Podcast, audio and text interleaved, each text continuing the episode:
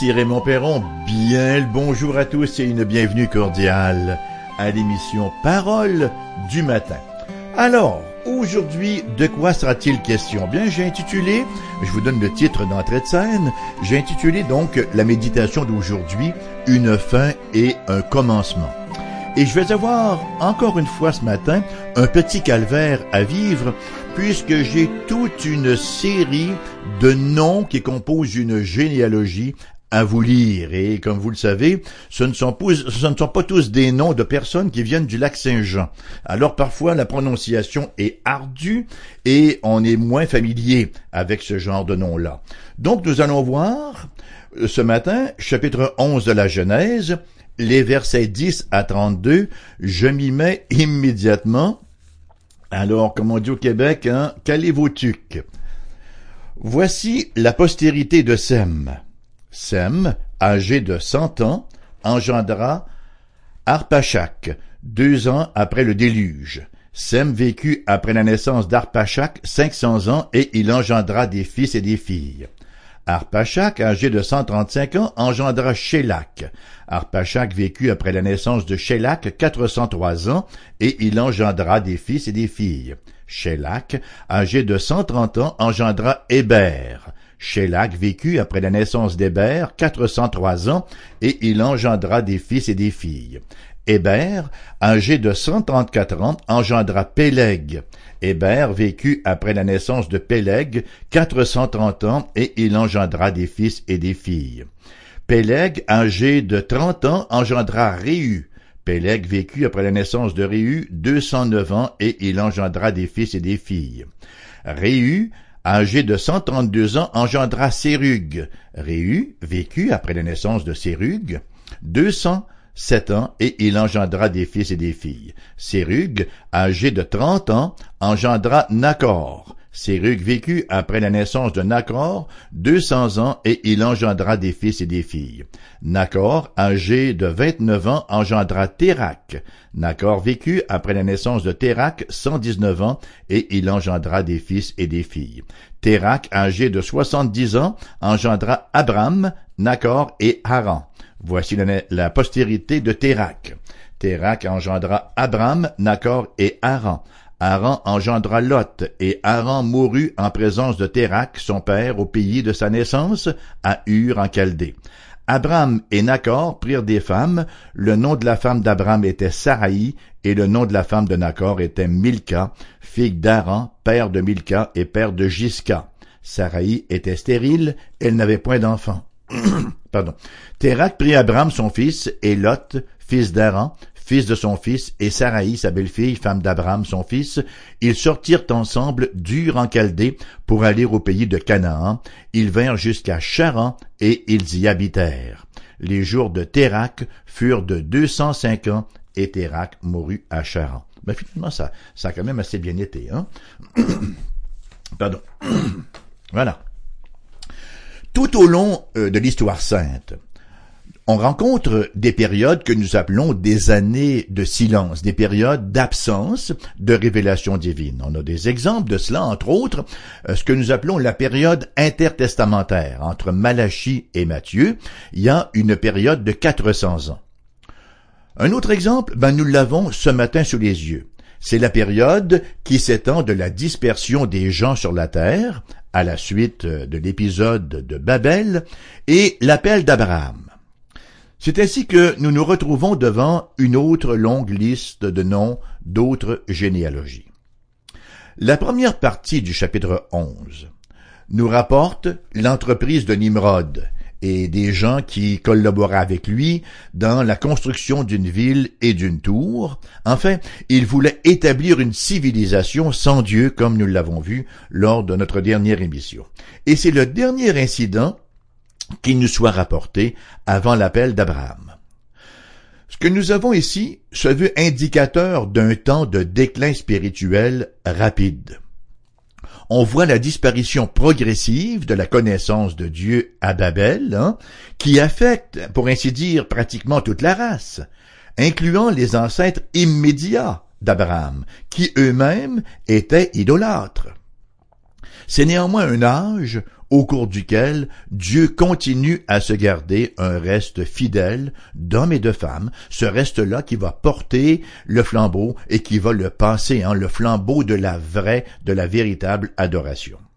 C'est d'ailleurs une vérité d'un grand encouragement pour nous, comme ce le fut pour Martin Luther, le réformateur, qui a vécu dans une période à peu près semblable, hein, et qui écrivait pour nous éviter de croire que Satan avait eu la permission d'enlever du monde tout rayon de soleil de la parole de Dieu et supprimer l'Église, la génération des saints-pères se présente à nous comme une démonstration de la miséricorde divine qui préserve un reste, de sorte que l'Église n'a pas été complètement balayée la miséricorde divine nous préserve un reste.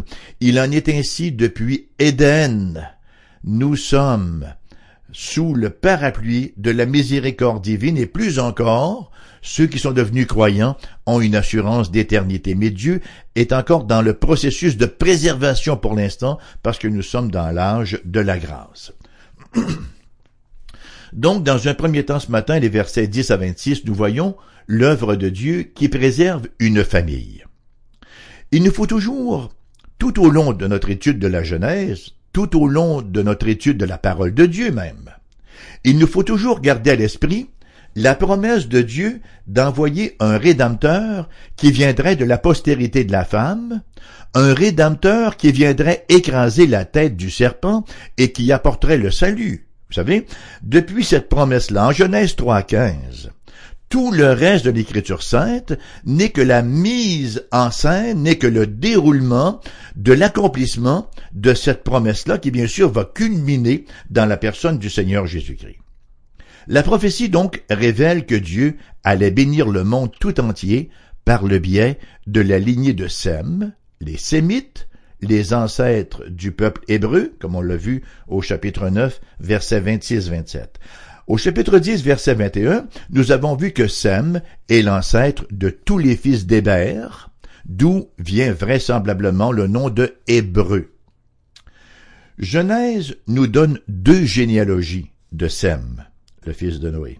L'une en 10, 21-29, chapitre 10, verset 21-29, et l'autre ici, au chapitre 11, verset 10 à 26.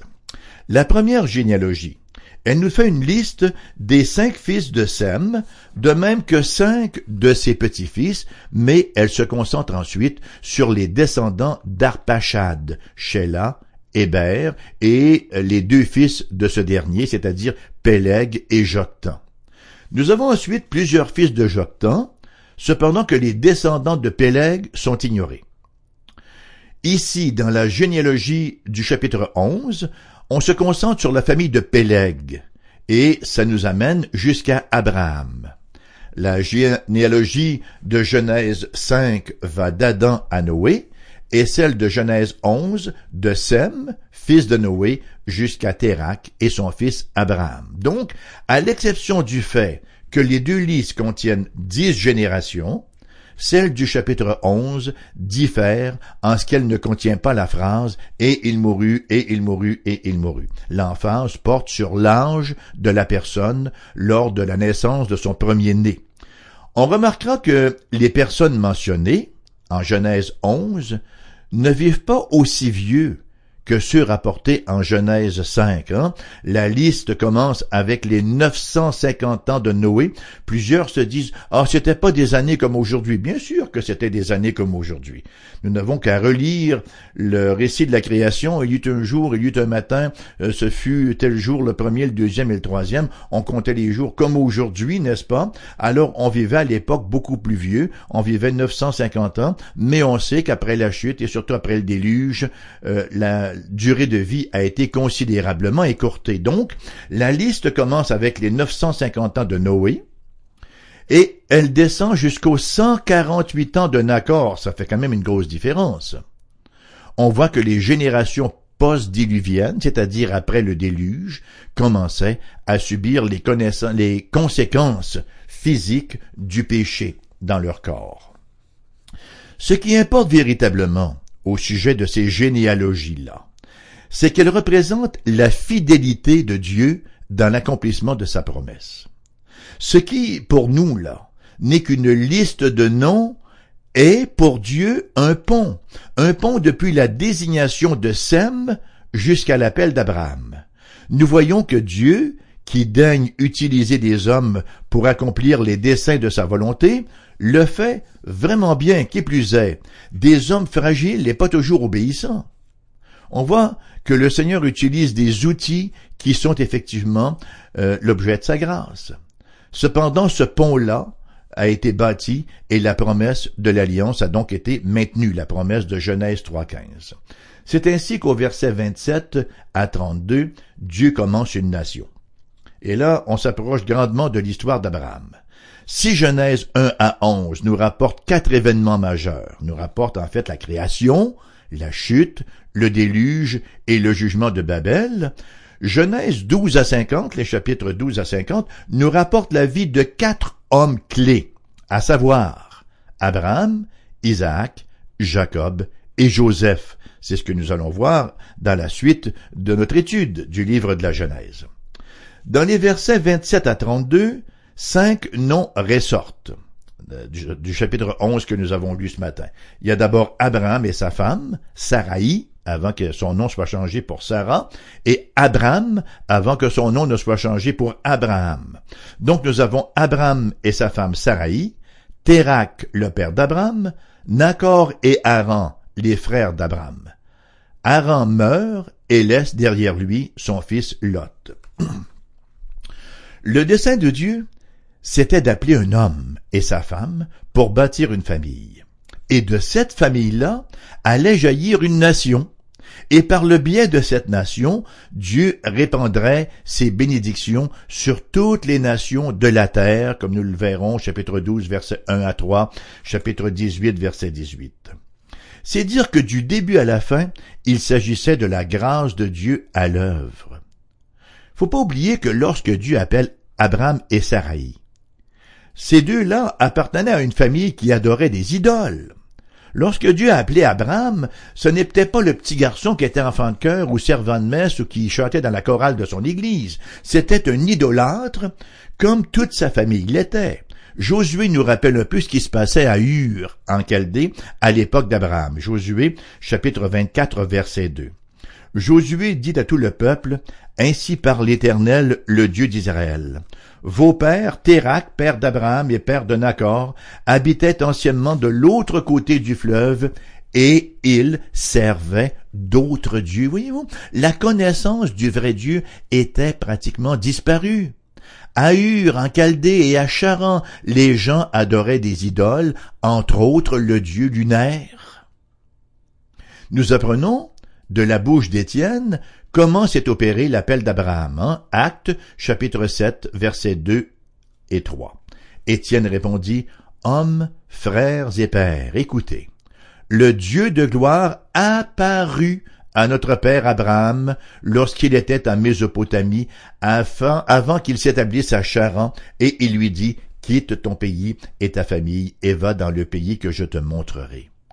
Abraham a fort certainement partagé cet extraordinaire message avec sa famille et il a ainsi annoncé que Sarah et lui allaient maintenant se mettre en route et laisser derrière eux la famille. Hein. Lorsqu'on reçoit une telle visite, une apparition divine, on ne tient pas à garder ça secret, surtout lorsqu'il nous est demandé d'entreprendre un tel déménagement.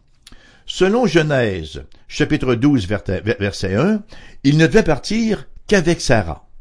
L'Éternel dit à Abraham, Va-t'en de ton pays, de ta patrie et de la maison de ton père, dans le pays que je te montrerai. Mais voilà que tout le monde, à l'exception de son frère Nacor, décide de suivre. Nacor et sa femme Milka apparaîtront d'ailleurs plus tard dans l'histoire, au chapitre 22, mais ici, Nacor, il est celui qui est resté. On on ne sait pas s'il a cru bon ou non euh, de, de, de réfléchir sur la question, on ne sait pas s'il a cru ou non le message de son frère, puisque cela ne nous est pas rapporté, mais un fait demeure, il est celui qui est resté derrière. Tout indique que Térac, lui, il a cru. Ben, en fait, euh, on croit lire dans le texte que non seulement il a cru, mais il a pris charge du voyage et de la famille. Au verset 31 du chapitre 11, nous lisons, Térac prit Abraham son fils, et Lot fils d'Aran, fils de son fils, et Saraï sa belle-fille, femme d'Abraham son fils. Ils sortirent ensemble d'Ur en Chaldée pour aller au pays de Canaan. Ils vinrent jusqu'à Charan, et ils y habitèrent. Métarac est celui qui est arrêté en route. Il s'est arrêté en route. Hein? Il a voyagé à peu près quoi 830 kilomètres jusqu'à la ville de Charan. Et là, voilà, on s'arrête et on s'établit. Et c'est là effectivement que Térac mourut. La volonté de Dieu était qu'Abraham et Sarah poursuivent leur route. Et c'est ce que fera Abraham d'ailleurs après la mort de son père avec Sarah sa femme et euh, les accompagnera son neveu Lot. Lot devint plus tard l'homme qui s'est éloigné alors qu'il est allé s'établir dans la cité corrompue de Sodome. Bien sûr, ce qui est particulièrement remarquable au sujet de l'appel que Dieu place sur Abraham et, euh, par, euh, par ricochet sur son épouse Sarah, c'est qu'ils étaient sans enfants. Abraham, non pas Abraham, mais Abraham veut dire père élevé, mais il n'était pas père du tout.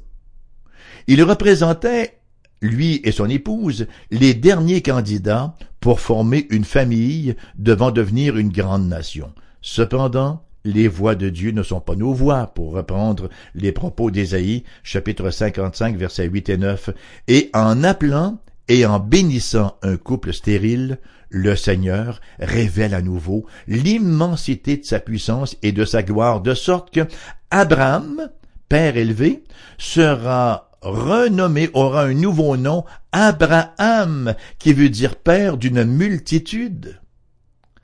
On ne peut pas manquer de voir le contraste frappant entre les voix de l'homme à Babel et les voix de Dieu en appelant Abraham et Sarah. Le monde dépend d'un grand nombre de gens puissants pour accomplir quelque chose. Mais Dieu, lui, à l'opposé, il choisit deux faibles humains et il bâtit une grande nation qui deviendra plusieurs nations. Les gens de Babel voulaient se faire un nom pour eux-mêmes, mais Dieu promet que le nom d'Abraham sera grand. Les ouvriers de Babel s'en sont remis à la sagesse de ce monde, mais Abraham et Sarah s'en sont remis à la parole de Dieu. L'Épître aux Hébreux nous rapporte ceci. Chapitre 11, versets 11 et 12. C'est par la foi que Sarah elle-même, malgré son âge avancé, fut rendue capable d'avoir une postérité parce qu'elle crut à la fidélité de celui qui avait fait la promesse. C'est pourquoi d'un seul homme déjà usé de corps naquit une postérité nombreuse comme les étoiles du ciel, comme le sable qui est sur le bord de la mer et qu'on ne peut compter.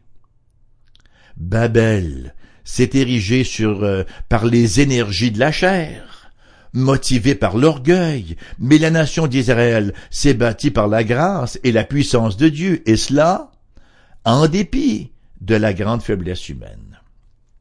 Chers amis, nous vivons dans un monde de grande confusion, et Babel est toujours avec nous mais Dieu demeure fidèle, alors qu'il se garde un reste fidèle qui le suit par la foi et garde les yeux fixés sur la cité céleste. La première question qui se pose à nos esprits ce matin, c'est faisons-nous partie de ce reste-là? Sommes-nous partie prenante de ce reste fidèle à Dieu qui marche sur la dynamique de sa parole avec les yeux fixés sur la cité céleste? Nous avons jusqu'ici plusieurs perles qui se dégagent de notre étude du livre de la Genèse. Hein. Nous avons, entre autres, les deux grands personnages de l'histoire primitive et de l'époque patriarcale, à savoir Noé et Abraham, les deux d'ailleurs, faut-il le redire, étant des modèles de foi. De Noé, l'Écriture nous dit en Hébreu chapitre 11 verset 7, c'est par la foi que Noé divinement averti des choses qu'on ne voyait pas encore, et saisi d'une crainte respectueuse, construisit une arche pour sauver sa famille. C'est par elle qu'il condamna le monde et devait héritier de la justice qui s'obtient par la foi d'Abraham. Nous lisons toujours au livre des Hébreux, chapitre 11, verset 8. C'est par la foi qu'Abraham, lors de sa vocation, lors de son appel, obéit et partit pour un lieu qu'il devait recevoir en héritage et qu'il partit sans savoir où il allait. C'est par la foi qu'il vint s'établir dans la terre promise, comme dans une terre étrangère, habitant sous des tentes, ainsi qu'Isaac et Jacob, les cohéritiers de la même promesse. Dans les deux cas, dans le cas de Noé et d'Abraham, la foi a engendré une prodigieuse obéissance.